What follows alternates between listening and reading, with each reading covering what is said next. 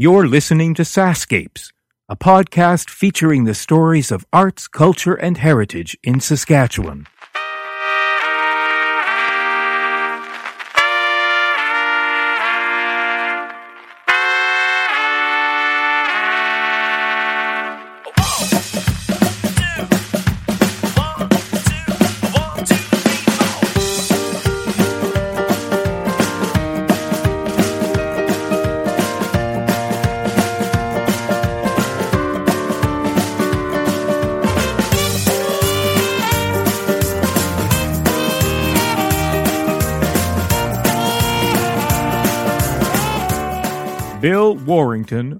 Lamont, Stan Niles, Jack Clark, Harvey Balderston, Harold Appleby, Eugene Height, Jack Colson, Keith Harris, Elliot Findlay, Glenn Sitter, and Lawrence Hanson. Those are a few of my guests in this Sascapes episode recorded in Kindersley, Saskatchewan. I'm Kevin Power. And when my host, Bill Warrington, said he'd get together a few guys for me to talk to at the museum, he wasn't kidding. Imagine, if you will, we arranged to meet at 10 a.m., and like all good farmers, they were there much earlier, all gathered around a long rectangular table, enjoying coffee and donuts and awaiting my arrival. Eugene Height met me at the door, and I was blown away when I saw all of those faces full of stories from the past. I ran laps around the table trying to get to each guest as they spoke. This is an hour out of a much longer conversation, and believe me when I tell you, we laughed a lot. If the podcast ends rather abruptly, it was because Bill, my host, had a full day's agenda for me and was anxious to whip me off to the country for another surprise guest and a tour of his family farm. You'll hear those conversations in upcoming episodes. But for now, here are some of the men who helped make history and whose stories deserve to be remembered.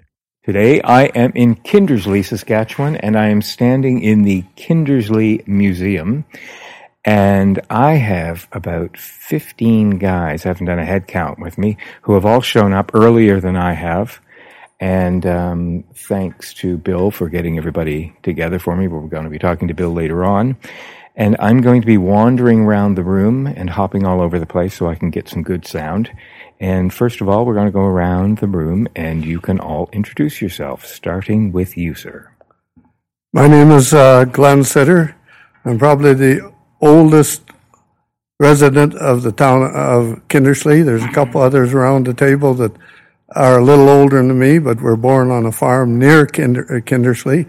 Uh, I'm a descendant of the one of the first two people to settle in in Kindersley. No and kidding. I've been here all my life in business, etc. Now, will will it be rude if I ask you how old you actually are? I'm. Uh, geez, that's a good question. I'm. I'm 79. Wow, you you're looking pretty good for 79. Yeah, as far as I'm concerned, 79 is still a young spring chicken. I was waiting for you to pop out some number like 95. Do I look that bad? No, not at all. Not at all. And next we have. My name is Ron Lamont. I came to Kindersley in December the 15th, 1949. I was 19 years old. I was a telegraph operator for the CNR. And I retired in 1985. I'm still living in Kindersley. Wow. No kidding. Thank you. And next we have. Uh, Jack Clark. I was. We came to Kindersley in 1937. I was born out southwest of Kindersley, and uh, we moved here, as I said, in 1937, and been here ever since. And do you farm here in Kindersley? I did. I farmed northwest of Kindersley for 25 years, but I always lived in Kindersley. Excellent. And next we have. I'm uh, Stan Niles, and we moved to Kindersley in 1941 from Leross, Saskatchewan. And then next we have. Harvey Balderston. I was born a mile and a half north of Kindersley in 1922. I uh, lived here most of my life. I was in the Army for four and a half years, served overseas, and jack of all trades since then. Where overseas did you serve? Oh, England and uh, France, Belgium, Holland, Germany. You and my dad would have a lot to talk about. What service was he in? The number eight Canadian General Hospital, which which Mm-hmm. was in, out of Dundurn. Oh, I was an artilleryman. Oh, right, right. But he also served in um, in London and in France, and also in Normandy. Yeah, we could talk about some things. Absolutely. I, I wish he were here. And next we have Uh, Eugene Height. Uh, I was born and raised in Tramping Lake, and I moved to Kindersley in 1961. how far is Tramping Lake from here? Uh, 60 miles north. It's a little north of Crawford. And you moved to Kindersley for what purpose? I run heavy equipment municipality here in Kindersley, and I've been here ever since. right. And still, now I'm here at the museum. Oh, so you're actually working here at the museum? Yeah, I'm doing volunteer work here. Yeah. So I'm gathering that the museum, like all the museums I've been to, are are run by a very dedicated group of volunteers. We do. We have uh, probably 15 board members. Yeah. Right. And uh, yeah, we work pretty hard at this. Keep it running. I know you all do. You all care tremendously. E- um, ev- each one of the people that I speak to care very, very much about preserving the history. And of we the have a lot of community support. Yeah, money and stuff like that. Gotta love the Donations. money. That's what keeps it running. Gotta love the money and the donations. Excellent. Not everybody can say that. And next we have I'm Harold Appleby from. I was born in Kindersley on the 18th of March, 1925, and uh, farmed 20 miles southwest. And actually, I took over the farm when I was 15 years old due to wartime conditions, and I actively farmed for 65 years. I farmed and ranched out there. Now I've moved into town here, and uh, I think you should say I'm enjoying my retirement here. you are. Does it feel strange when you walk away from farming after it being your life? Well, the farm is still there, so I can always go back to it. And uh, well, it's all leased out at the present time. Uh, the yard is still there, and I can go home and work in the shop. So Right. Was it uh, uh, how many generation farm had it been? Uh, I was the third, uh, and uh, no, I was the 2nd Third one was my son Richard, who's all on the farm now, and uh, well, it's leased out. I hope it uh, is there for forever Right. for the rest of the generations. Right. Excellent. Thank you.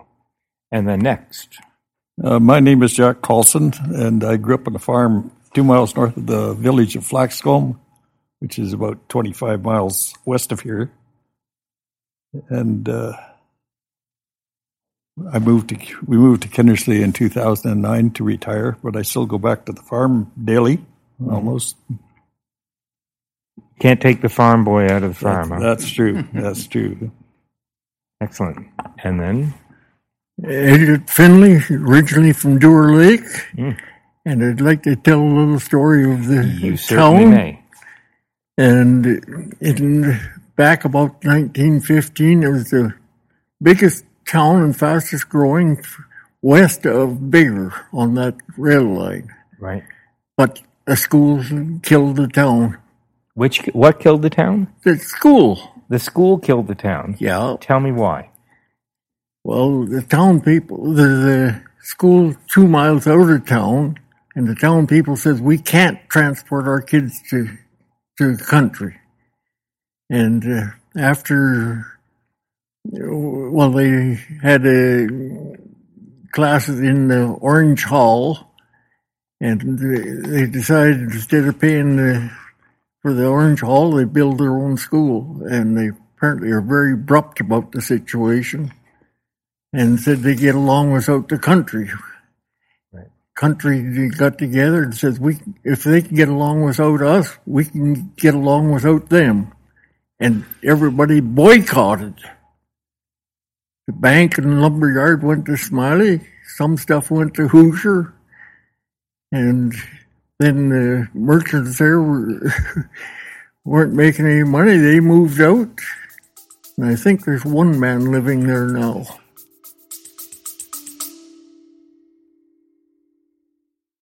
Hey, it's Kevin.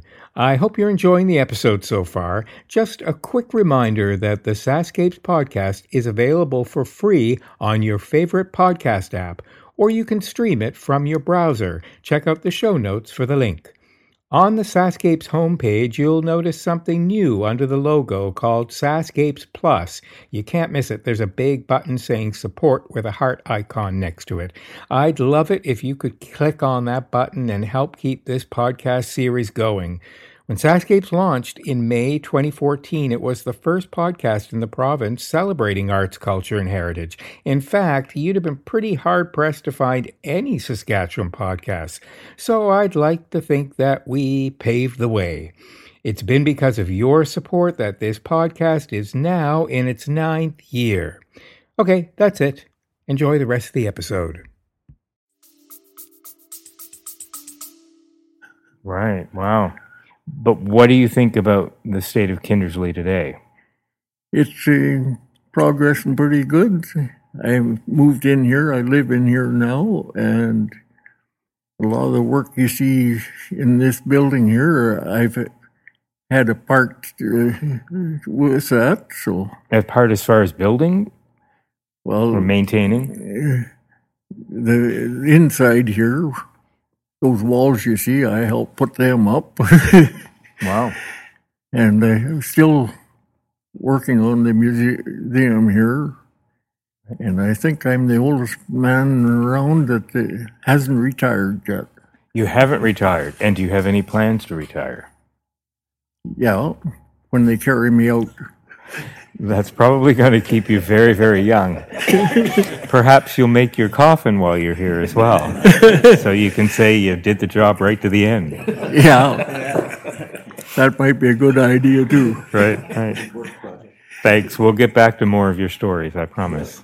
And then lastly, we have. Uh, my name is Keith Harris, and I was born in 1931, March 21st, at Yorkton, Saskatchewan. Mm, Looking. My dad and mom had a dairy farm. milked between 20 and 25 cows every day and delivered it into the Co-op Creamery in Yorkton for, to, to get rid of the milk. Mm-hmm. I'm ended up going to the School of Agriculture and graduated from that in 1953. And then I started wandering around the country, and I ended up in Lloydminster, working for uh, a trucking company called RE Line, which is still in operation today under different management. And he sent me down to Smiley in May the 24th of 1954.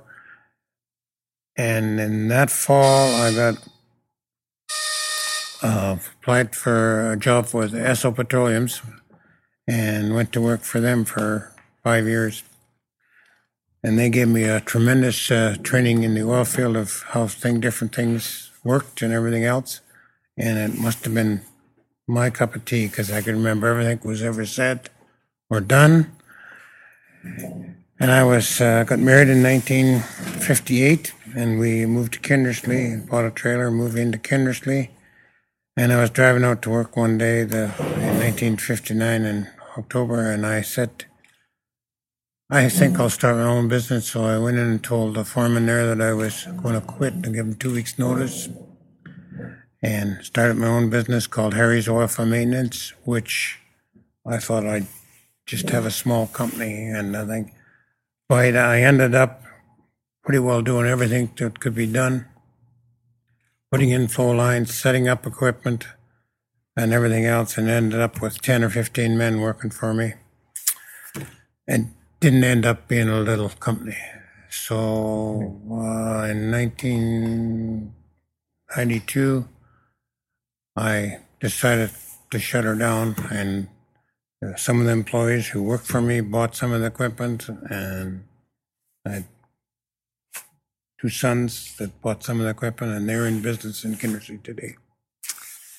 What do you think of the gas prices today? Oh well, uh, who thought we'd be paying six dollars a gallon for gas? No kidding, huh? Can you remember what the prices were way back when?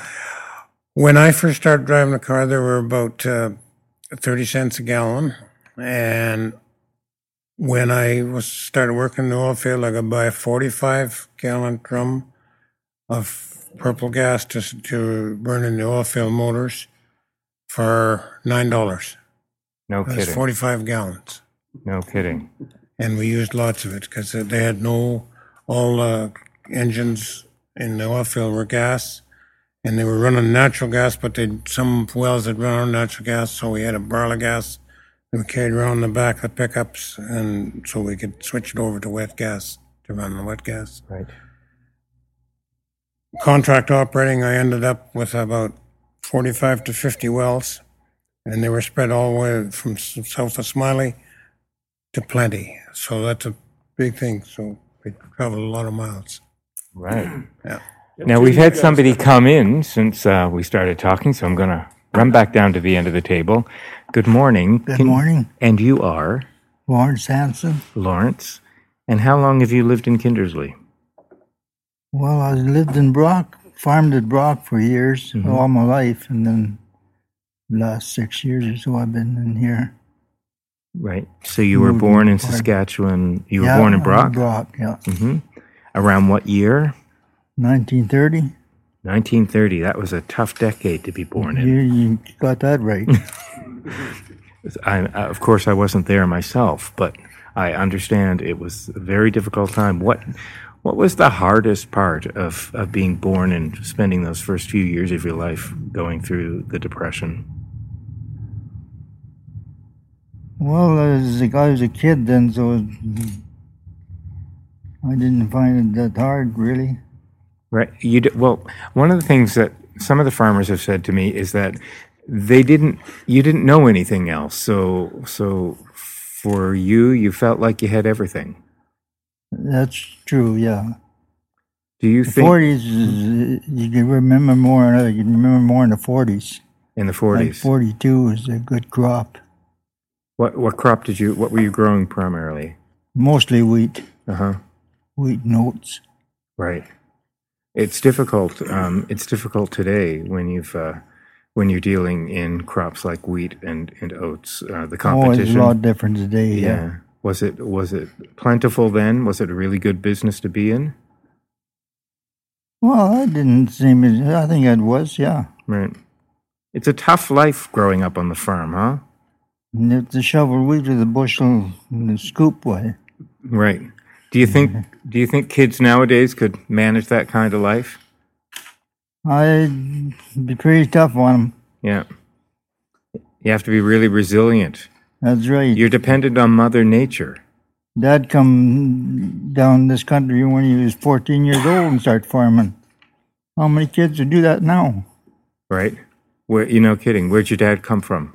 Minnesota. Oh, right, right. Was he? He probably grew up on a farm in Minnesota. Oh yeah, he did. Yeah. Yeah. Right. Excellent. Um, who else can share with me a little bit about growing up on the farm? Oh, oh, we have somebody else has come in. the table keeps growing. So now I, sorry, that's now I get to come to you. You are Rodney Tibb. Rodney, and uh, are you originally from Kindersley? No, originally from the east side of the province, From the east side. How far uh, east? right on the Manitoba border. All right, in a small town. Marchwell, yeah, Right. And when did you come to Kindersley? 1980. 1980. What brought you here? I was working for the Western producer, selling insurance. Right. They just started into the insurance, and they wanted me to come out and take over this territory. Mm-hmm. And you, So and I you spent- stayed here ever since. Yeah. I had 25 good years with the producer, and then I done a few other things. They quit doing that, Right. and uh, so now I'm retired here at Kindersley. Are you involved with the museum? A bit, yeah. I volunteer some, and Right. I'm on the board just as of January Right. What do you all do for fun in Kindersley when you're now that you're retired? for fun. Hmm. I don't know what do retirees do for fun. Well, well you- Yeah. what's that? Go to Coffee Row and just visit, and Right. that's why I like coming out here. Right. and uh, just putting in time and seeing guys come around and visit and yeah, Hang out at the local coffee shops. yeah, Right. Talk about the good old days. yeah. Um, are there any interesting folks uh, in Kindersley that you can recall? Probably Stan uh, Niles. uh, Stan? more about Stan, you're laughing, so that must mean somebody comes to mind. Anybody. Tell me about some of the colorful folks you can. Oh, there was uh, all kinds of names back in the early days. Yeah? Can you remember a few of them? Uh, no, I don't think I want to repeat too many of them. Oh no no. oh, those kinds of names. I was thinking more about. Well, who are some of the who are some of the more colorful folk that lived in the community um, that that you remember? Oh, Jack here. Jack was one of the top athletes. What makes Jack? t- You were one of the top what? athletes in the Really? town? Were you? What was your sport, Jack? Everything. I was a jack of all trades and master of none. Right. Yeah, But an athlete, you said. yeah, good golfer. uh, You a good golfer. Baseball, hockey, We used you name it. we used to have an old fella. His name was Adam Straw. Oh yeah, yeah. Back in the wintertime, he walked around with no shirt all winter, uh, just covered with hair. You know, he was something else. What? Any reason why he would do that? I don't know. He Did somebody give him the shirt off his back? Just like people today, He run the park for the CN, and he had a beautiful park, but they uh, eventually wrecked the whole thing. But but it occurs to me it's not exactly tropical weather in winters in Saskatchewan. How do you? Was he not worried about frostbite walking hmm. around? I mean, did he literally walk around with no shirt on in the dead of he winter? Had, he had hair about that long on, So he basically was born with his own fur coat. leather jacket. In 1937, he drove 10 miles west of here and met my dad, and my dad was, they were, that was the year when the political candidates went to all the schools and spoke and one thing or another, and he drove a, the uh, CCF candidate out 10 miles. Dad met them, and I had had an accident with my elbow, and I, so I went that far and came in with Adam Straub. I was all bundled up, and say he had a shirt on, but it was open like this, and no gloves, and he drove out 10 miles, and it was a darn cold day. Wow, strong constitution, and and and a huge. Weak in the head, perhaps. But he must have thought a lot about his physique, or maybe he just didn't care. Then he came from Ontario, didn't he? He came from Ontario. Well, they're no stranger to winter there either.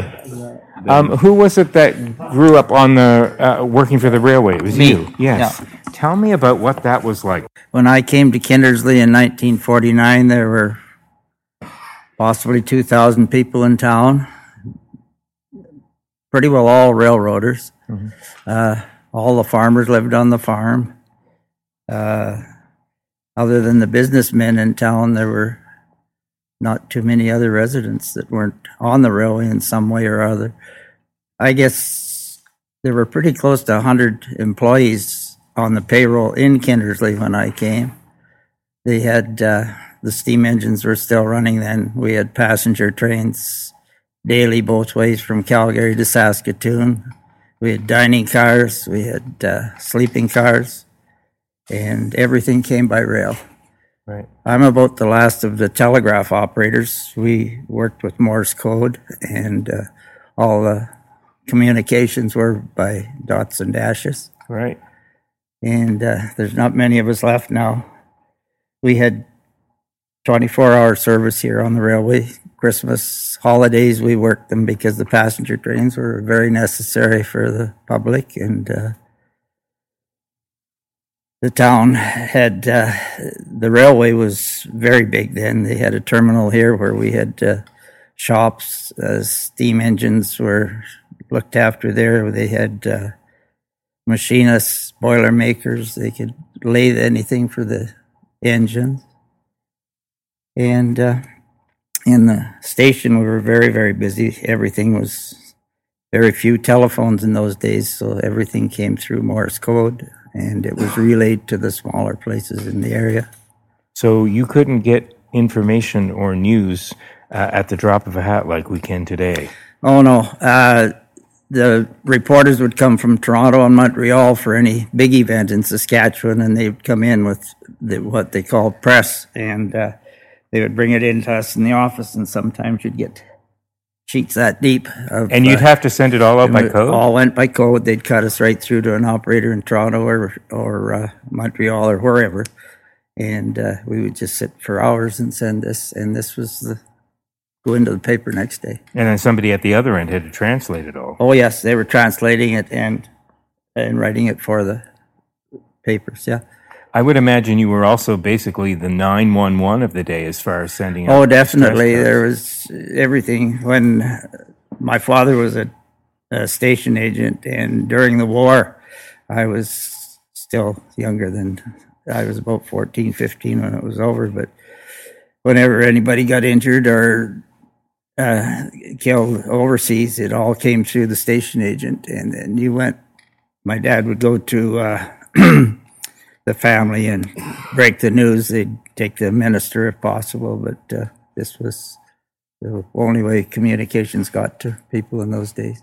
Right. What sort of emergency uh, messages would you have to send out? Would it be weather related or were there injuries in? Uh, Well, everything. There wasn't any communications. We had a central office here in, in 1949. There was about 10 or 12 girls working there, but they just, it was local mostly, and you just plugged from one to the other. But all the grain samples that came from the elevators were sent in, and then uh, the samples came back in code words to uh, the elevators so they knew what the samples were. And we handled all the communications in those days. Right. Did, did you know Morse code in advance? Had you had had you been taught it, or did, was that something you learned? My father the- was a station agent, and Oh, I right, of grew up with it. So Right, right. when I was 19, I wrote my grade 12, and then I went in and took my tests, and I started relieving station agents. Then, and Right. uh, when I came here, I was I'd been in a number of uh, stations relieving all over Manitoba and Saskatchewan. But when I came here, I stayed. Right. I was quite happy with it, and so I retired here. I couldn't help but notice that you have a cell phone in your pocket. Would you have imagined back then that No. you'd be able to whip out a phone anywhere in the world and make a phone call? It was very difficult for operating trains in those days too because you didn't have any communications, only hand signals and uh, vision, and uh, there was an awful lot of bad weather in those days.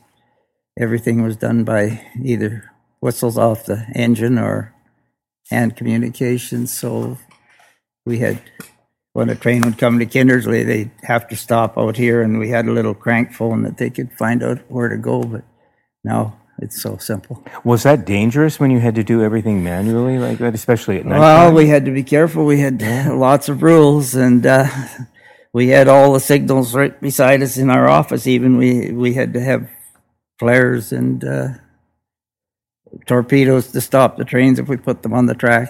When the train would be delayed out on the track, they'd have to send a, a brakeman back so many hundred yards, and they would put uh, exploders on the rails and use uh, hand fusees and things, flares to stop the trains behind because that was the only communications you had was your sight. Right, right. Uh, when when small towns started to lose their railway stations, that often started the decline of, of small town population. I mean, people Oh. moved out when the railways closed down, Very much so, yes. and and so that must have been. I mean, were you? Did you have a strong drive or mission to keep the railways open in, in as many small towns as Saskatchewan, or did you have a say in the matter? I mean, was it just the We didn't have a say in the matter. It was uh, sad to see these things happen, but uh, you couldn't stop progress, I guess they called it. But right? once the station was the main center of all communications, and uh, every night and morning when the passenger trains would come in, they'd fill the waiting room in the station with the public because everything came in. The mail came in, and Mr. Chisholm would push the mail cart up the street at four o'clock in the morning, and there were uh, mailmen on the actually on the cars in the train, and you dropped your mail in, and next morning it was sorted and in Calgary at eight o'clock in the morning and delivered. Better service than we have now. You remember the price of a stamp back then? Three cents. Yeah, I Three guess. cents? Yeah, three cents. I can remember one Yeah, you can. eh? postcard. One cent for a postcard. Yeah. And of course, it took more than overnight to get these. Now, now we can get news and and emails in an instant. Yes. you had to be really patient back then. and everything in the area, us being a terminal here, the Morse code all came to us, and then all the small towns. There was a station agent in almost every town from Saskatoon to Calgary in those days, and we would copy the messages and then relay them to the smaller towns as as the agents were available. So we were on 24 hours a day. Then they got the 40 hour week in here, and uh, it made it pretty nice. When I came here, I worked evenings and uh, had Wednesday afternoon off, and the town closed then. So I'd usually jump on a passenger train and we could ride for nothing and go into Saskatoon or Calgary, but it was uh, quite different. Right? Do, do you still remember all your Morse code? Oh, yes. Is there an opportunity to use Morse code still today? I mean, is there more? We have Morse we have a club, a North American club, and we also have a club in Saskatoon where we're all Morsemen, and uh, we in Saskatoon at the Western Development Museum. A lot of my buddies actually send messages in there for the public. I don't know whether you've been in the museum there. Or not. I have, but it's been a when while you come in the door, uh, they set up and they have an operator up in the old station that they have there, and then they uh, let them file a message at you at the door, and then they send it Morse code up to the voice. Yeah. What, do you still have a Morse code uh, machine yourself? Oh yeah, I've got my dad's. My dad was uh, an operator in 1924. he was in Ontario, and uh, in the early days, they uh, had the what they called the grain rush in the west. So uh, they would uh, the boys would come out and work as telegraph operators to move the trains when there was a lot of grain moving. And they'd go back and work in uh, Detroit in the uh, automobile factories there. And after 1924, he had a couple of his buddies. They were coming quite regularly, and then the railway had enough telegraph operators. They asked them if they said they either had to decide to stay or go back, and so he stayed with a couple of his buddies. And I lived in the station. I was born in the station and lived in them all my life. So. Right. Everybody basically stayed around here. Uh, is is that the case? I mean, when you grew up in small town Saskatchewan, is that is that basically what you love the most? I mean, would it drive you crazy to have to move into a big city like Saskatoon or Regina? I mean, would that just be? What, what's that? It would me. It would Even you. Coming to Kindersley's. This is Yeah. this is Bill, who we're going to hear more from later. Why would it drive you crazy? To, Well, it's the, just the traffic and all Right. of the and all of the the demands it put on you just to get from A to B. right? Is there such a thing as gridlock in Kindersley? You've got a four-way stop out there. I've been on that. Well, you know, I, I mean, this this this is believe it or not, Kindersley's almost like a city if it isn't, Right. because it's got most of the things here. And and I mean, you get thing that was really amazing me. My dad always talked about Pearl Harbor. Now, Pearl Harbor was a, it- to get that message across the country or the continent. Yeah. must have come through the Morse code. Oh, definitely. That You know, was the because- only communications there were. Well, you know, like Dad had a Dad had one of those old radios. I think there's one up here somewhere. Uh-huh. And he used to Bristol he radio? no it, no no it was just an old radio. radio, and he used to sit there at night and listen to that thing. Amos and Andy and all those kind of things, you know.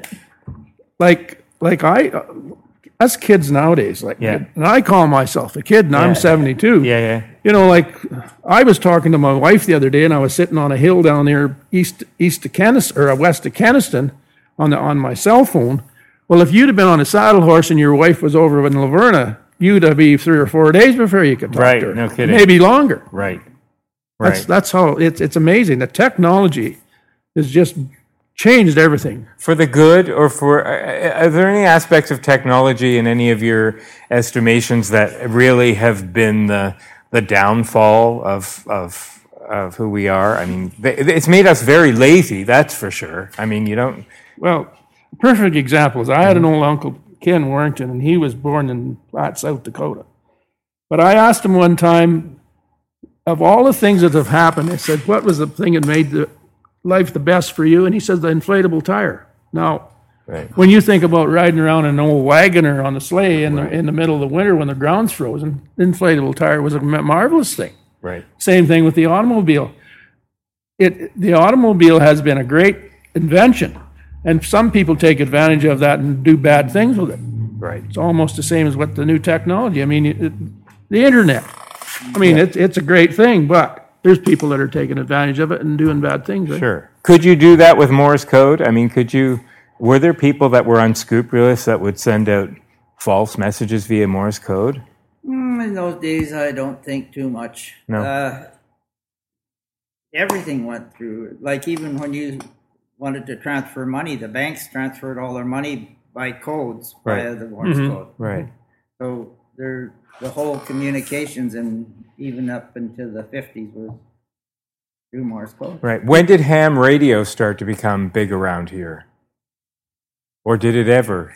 We had the odd ham operator over the years, but uh, it Right. was never like the Morse code. We Right. had You know, one, the- one of the- man in town that was really into uh, uh, ham radio, and that was uh, Drew, Jack Drew. Jack Drew.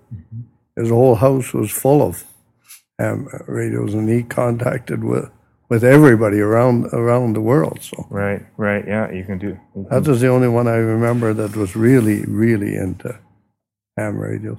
I was I was going to give you an example. My mother my mother just passed away here months ago, but her and all of Sunmar, they could look out their kitchen windows window and see each other's yard. And when and when they wanted to phone somebody, they had she had to first of all get the central in Loverna to get in on get in on the phone, and you could only phone at certain hours.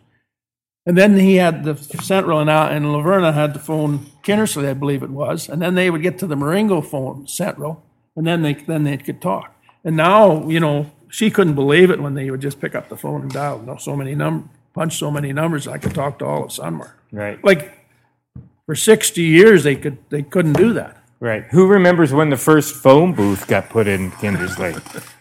What, the first public phone. Jeez, I, In '49, we had possibly a dozen telephone operators at the telephone office that would relay the phones in the local area, but there was very little long distance. It was all Morse code. Right. But at that time, even in, in Kindersley, I don't think there was any uh, outside booths where you could walk up and, No, not that I can and, uh, remember. and make a, uh, make a phone call. I don't remember when they come, but it, uh, back then there was no uh, there wasn't any that I remember. Where where were the hangouts long before you had television and you were hanging around the radios listening to Amos and Andy? Where were the popular watering holes and hangouts? There's a poker den above Rivers. A poker den. yeah. Was this an uh, legit? on Well, it almost sounded like it was. It Right. operated daily and on into the nights. I, uh, we had a taxi here in 1952, and it was a pretty busy spot up at the poker den. They had all- a piano up there and And there was also a poker den in the back of Wooden's pool wooden room. pool room too. They were almost side by side, but Yeah.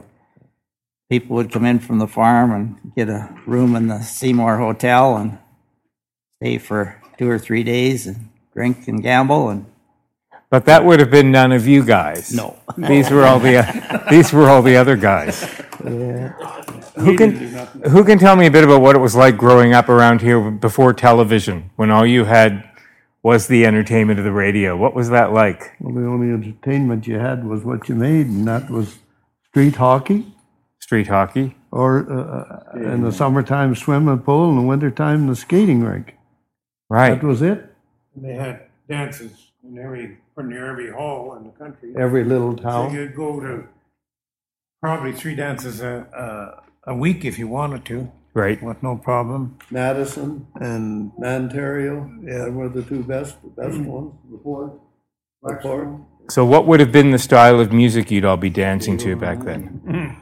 Well, you didn't go there to dance. You went there to sneak out to your car and have a drink. Did some people dance at them?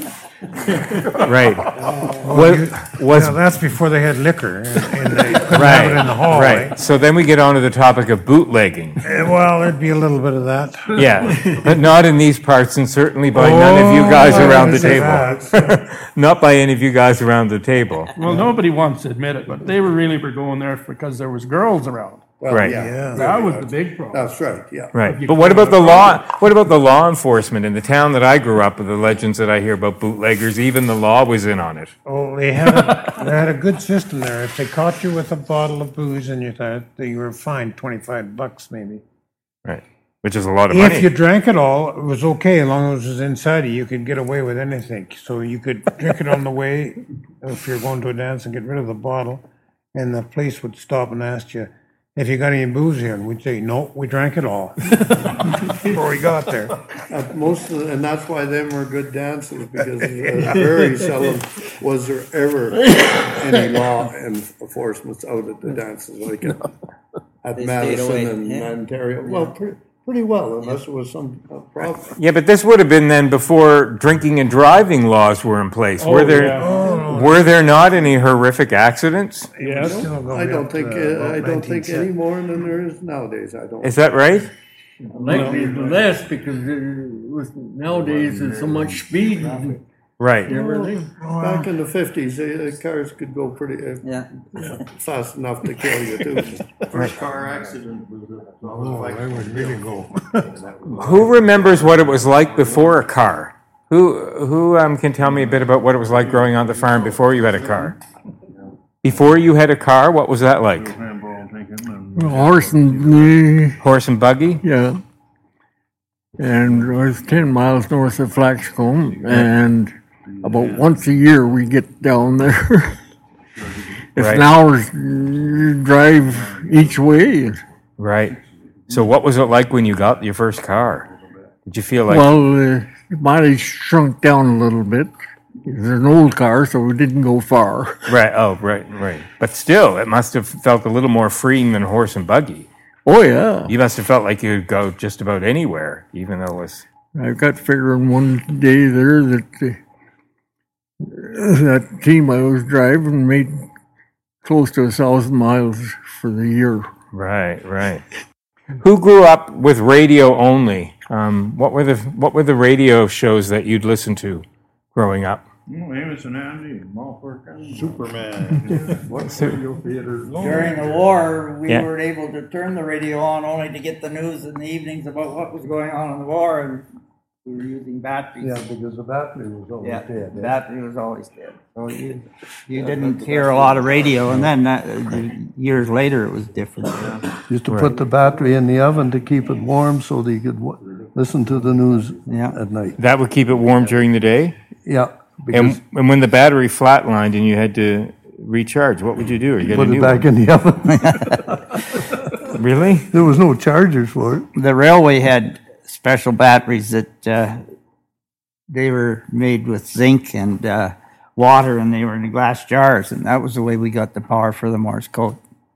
Right. Each station had their own, and uh, uh, you had to put the zinc. You set it in on over the side, and then they uh, poured the water in, and this built up your juice to actually run the Morse code, so you could, yeah.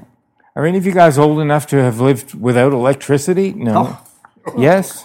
Yes, yeah. all of us.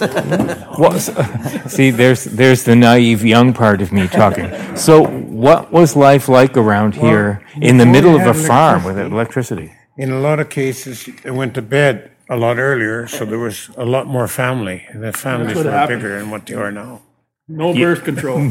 Because, but wasn't that the rule of thumb anyway? Early to bed, early to rise, make Makes you healthy, wealthy, and wise. Yeah, I mean, wasn't that the life of the farmer anyway? I never told that. My dad used to say it all the time. So I'd say, no, no, that's not right, Dad. What is it? Early to bed and early to rise, and the girls goes out with the other guys. Well, you'd all have been just coming home by then anyway. My father, he always figured you start work at daybreak, Yeah, and when it gets too dark to work anymore, go to bed. right. And uh, in pioneer days, yeah, you turned your oxen loose at night, no fences or anything. And you- they'd get up at daybreak, feed, and then usually lay down in a low spot. Right. And Dad said there was uh, so many people were still hunting for their oxen come dinner time.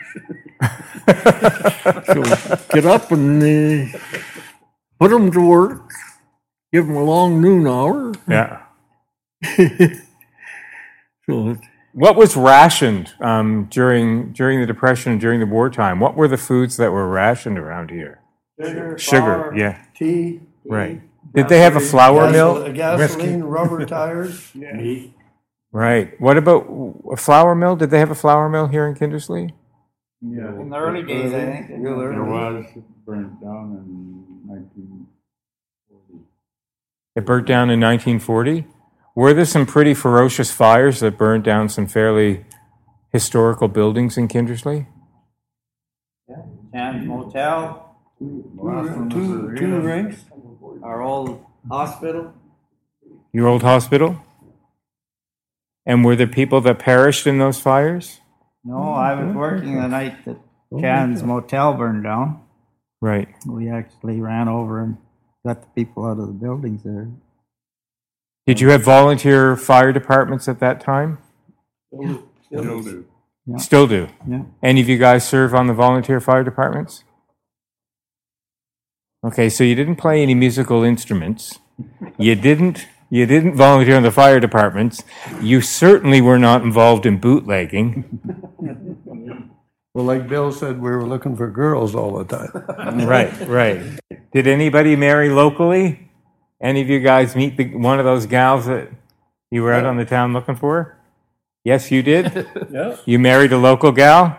yeah, twelve miles apart.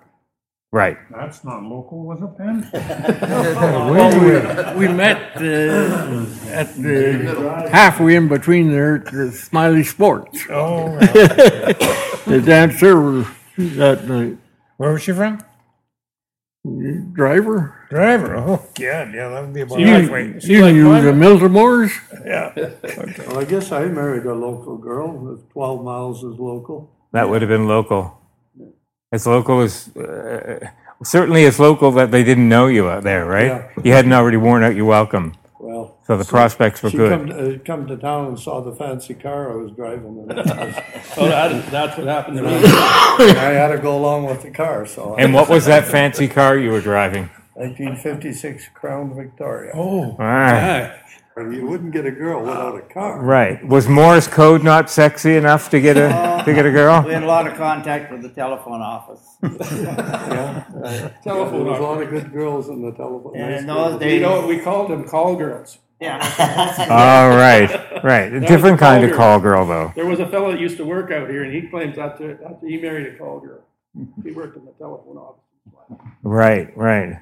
And so, um, who of you that have grown up on the farm have kept the farm in your family? There's three of you. And how do you make that decision to? do- uh, What's it like when your kids don't want to continue farming? Um, is that disheartening? It does. It breaks your heart. It did for you. Most, most, Tearing me apart. most of the young people now are going to the oil patch because uh, you can't make that kind of money on a farm, and uh, Right. it's wrecking, wrecking our community. Right.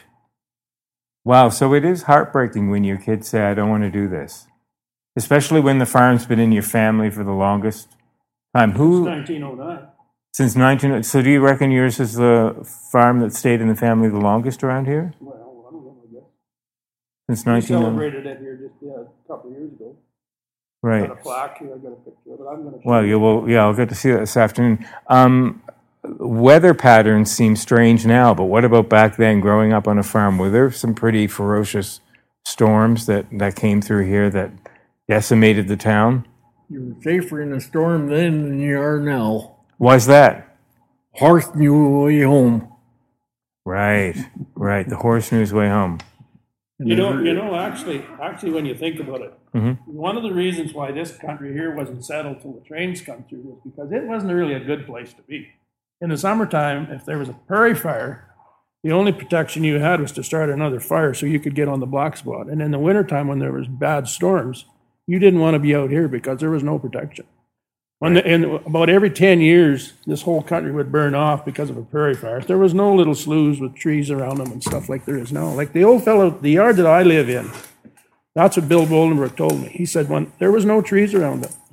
And uh, when he come here, he come when he come here, he come to this town here, and then he went and walked out to Teal Lake somewhere, and there was a fellow by the name of Mr. Moulton, and he wrote he took him in a in a buggy over to where he's well, I'm going to take you to the yard today, but you know, like when you think about how slow and how how things were, it just blows your mind. One of the biggest things that I think about is the guys that come out here and squared this country off into sections and quarters.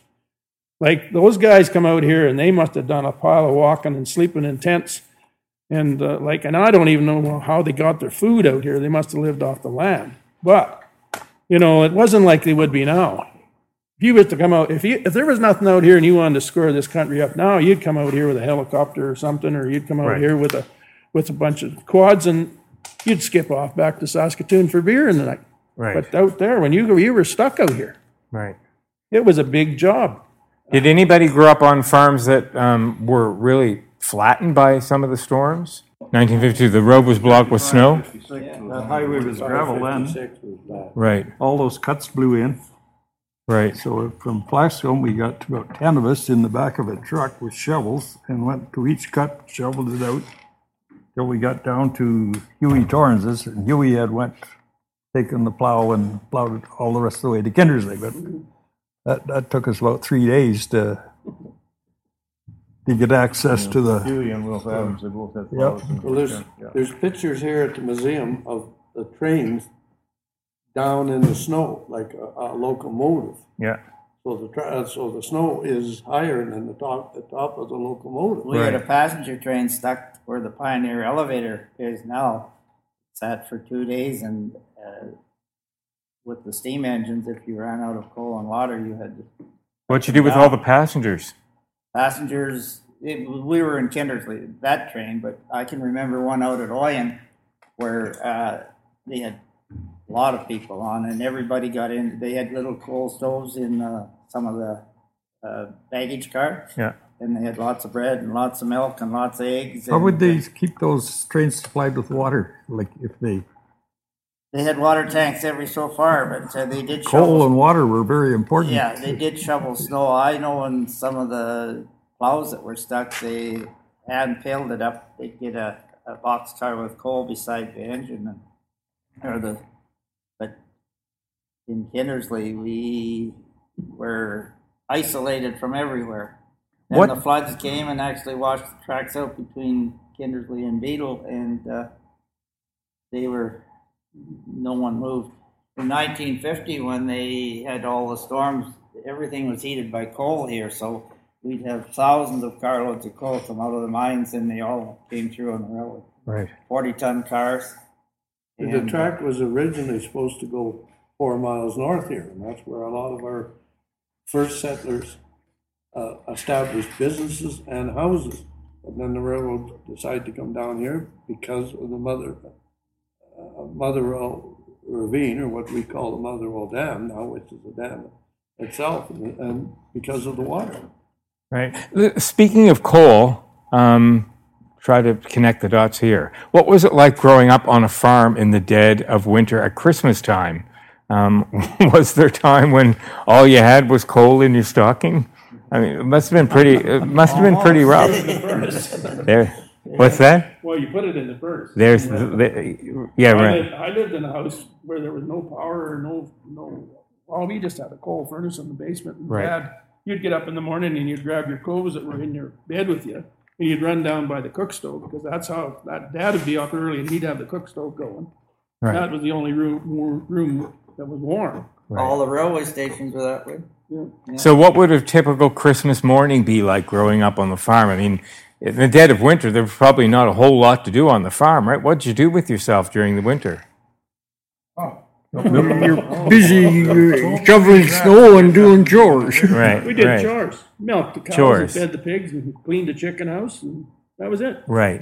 So You you, know, you know what, what, when I was a kid, the only time I ever come to Kindersley was because I either had a toothache or I was sick. Right. So you weren't really, Kindersley was not a place that excited me. right. Now I can be in Kindersley sometimes two or three times a day. And on them times, maybe two or three times a winter, maybe, maybe never. Some of you guys. I'm, I'm gonna shut up here because I, But I mean, you guys hit the ground running every morning as kids. You'd get out of bed and chores would start right away. Listen, one of the things that I've noticed that people are always telling me wherever I go is in the local coffee shop, the guys sit on one side and the girls sit on the other side. Is this true? oh, yeah. Oh, yeah. Okay, t- can somebody please explain to me why that happens? Because you're tired of talking to us. The gir- the wives are tired of talking to you. Well, you know, when they used to go to dances, the girls would all sit along the hall. right? Yeah, And the men would either stand up on that and they'd pick out who they're going to go to dance with. right. So that's where most of them met. And Right. most of them got married because of that. That's where they met. at the Same dance with the hall. beer parlors. At one time, there was no beer, uh, women couldn't come in the beer parlors. And then after that, for a long time, uh, they were in their own room, like it was di- divided. They couldn't mix. It. So They it had- just they had kind to of have carried a- over to the coffee. Right. Eugene, you're being so quiet. Did you grow up in a big family? Uh, I'm the oldest of seven, yeah. Right, the oldest seven. My dad did his, he, he had 16 and his brothers and sisters. Right. Who had huge families uh, in in your father's side of the family? So you had 11, 16. Anybody top 16?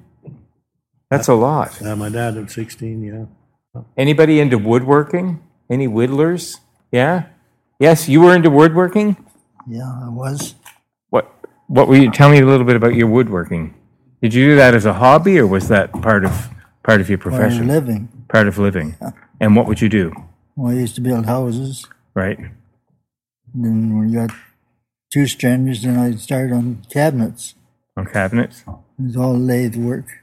Uh, lathe work, right? Yeah. Right, and that was pretty important to the town, huh? I mean, you you you were largely responsible for building this town. Well, partly. You're under you're underestimating yourself. Nobody here had some uh, artistic hobby, some kind of a, a craft that you were involved in. You used to what? Spool knit. Now you say this. You say this. I What, think everybody did that at one time. tell me about spool knitting. You had a wooden uh, spool, Yeah. the thread come on, and you Yeah. put four little nails in, and you could spool knit. Right. And you had And a then it would- long tag, and then you kn- could Get a long, Put 'em uh, together, long make a rug the or something. Then you made it into rugs or doilies or whatever you want. Did you guys seriously do that? Oh, yeah, sure. everybody I think did everybody- it at school. Yeah, you did it at school. You did it at school. What other things did they teach at school that they don't teach now? Not knitting. That you were anyway. doing? Not knitting. But did any, of- did any of you Did a lot guys, of constructive things at the school and in the shop. We built, in eleven and twelve, we built three hou- houses, the principal's house and two teacher, uh, teacher's house, complete houses, right from ground up. is that right? Yep. That they lived in? Yep, Wow, they put a lot of trust in you as, uh, you were school kids doing that. yeah. They were But supervising. Oh, well, yeah, there was a, there was supervision. Right. Uh, But the houses are still in town. They were moved off of where they were built and they're still in town and still being, being used. Although one fell apart when we tried to move it, but Right. in later years, I get the task of, mo- of moving it and the floor fell out of it. Uh, They, they, you must have had, you had to be pretty brave to be able to want to live, willing to live in a house that was built by students just learning how to build houses. Well, heck, there was lo- Elliot over here. He talks about tear, they tore a house down, moved it about fifteen miles and put it back up again. You did? Yeah, and uh, that was the winter's project. You take the whole, how how much of the house would you take down?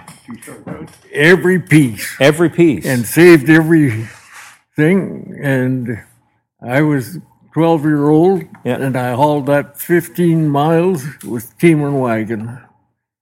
And we Not the had- whole thing. Each of you took a piece? Well, Well, uh, take it by the wagon load. Take it- wow. Make a trip that day, get home just at dark. Yeah. Next day, unload that, grease the wagon, do chores, and go back to the next day. Now, why would you be moving these houses in the first place? well, we had to have some place to live. Oh, oh, okay.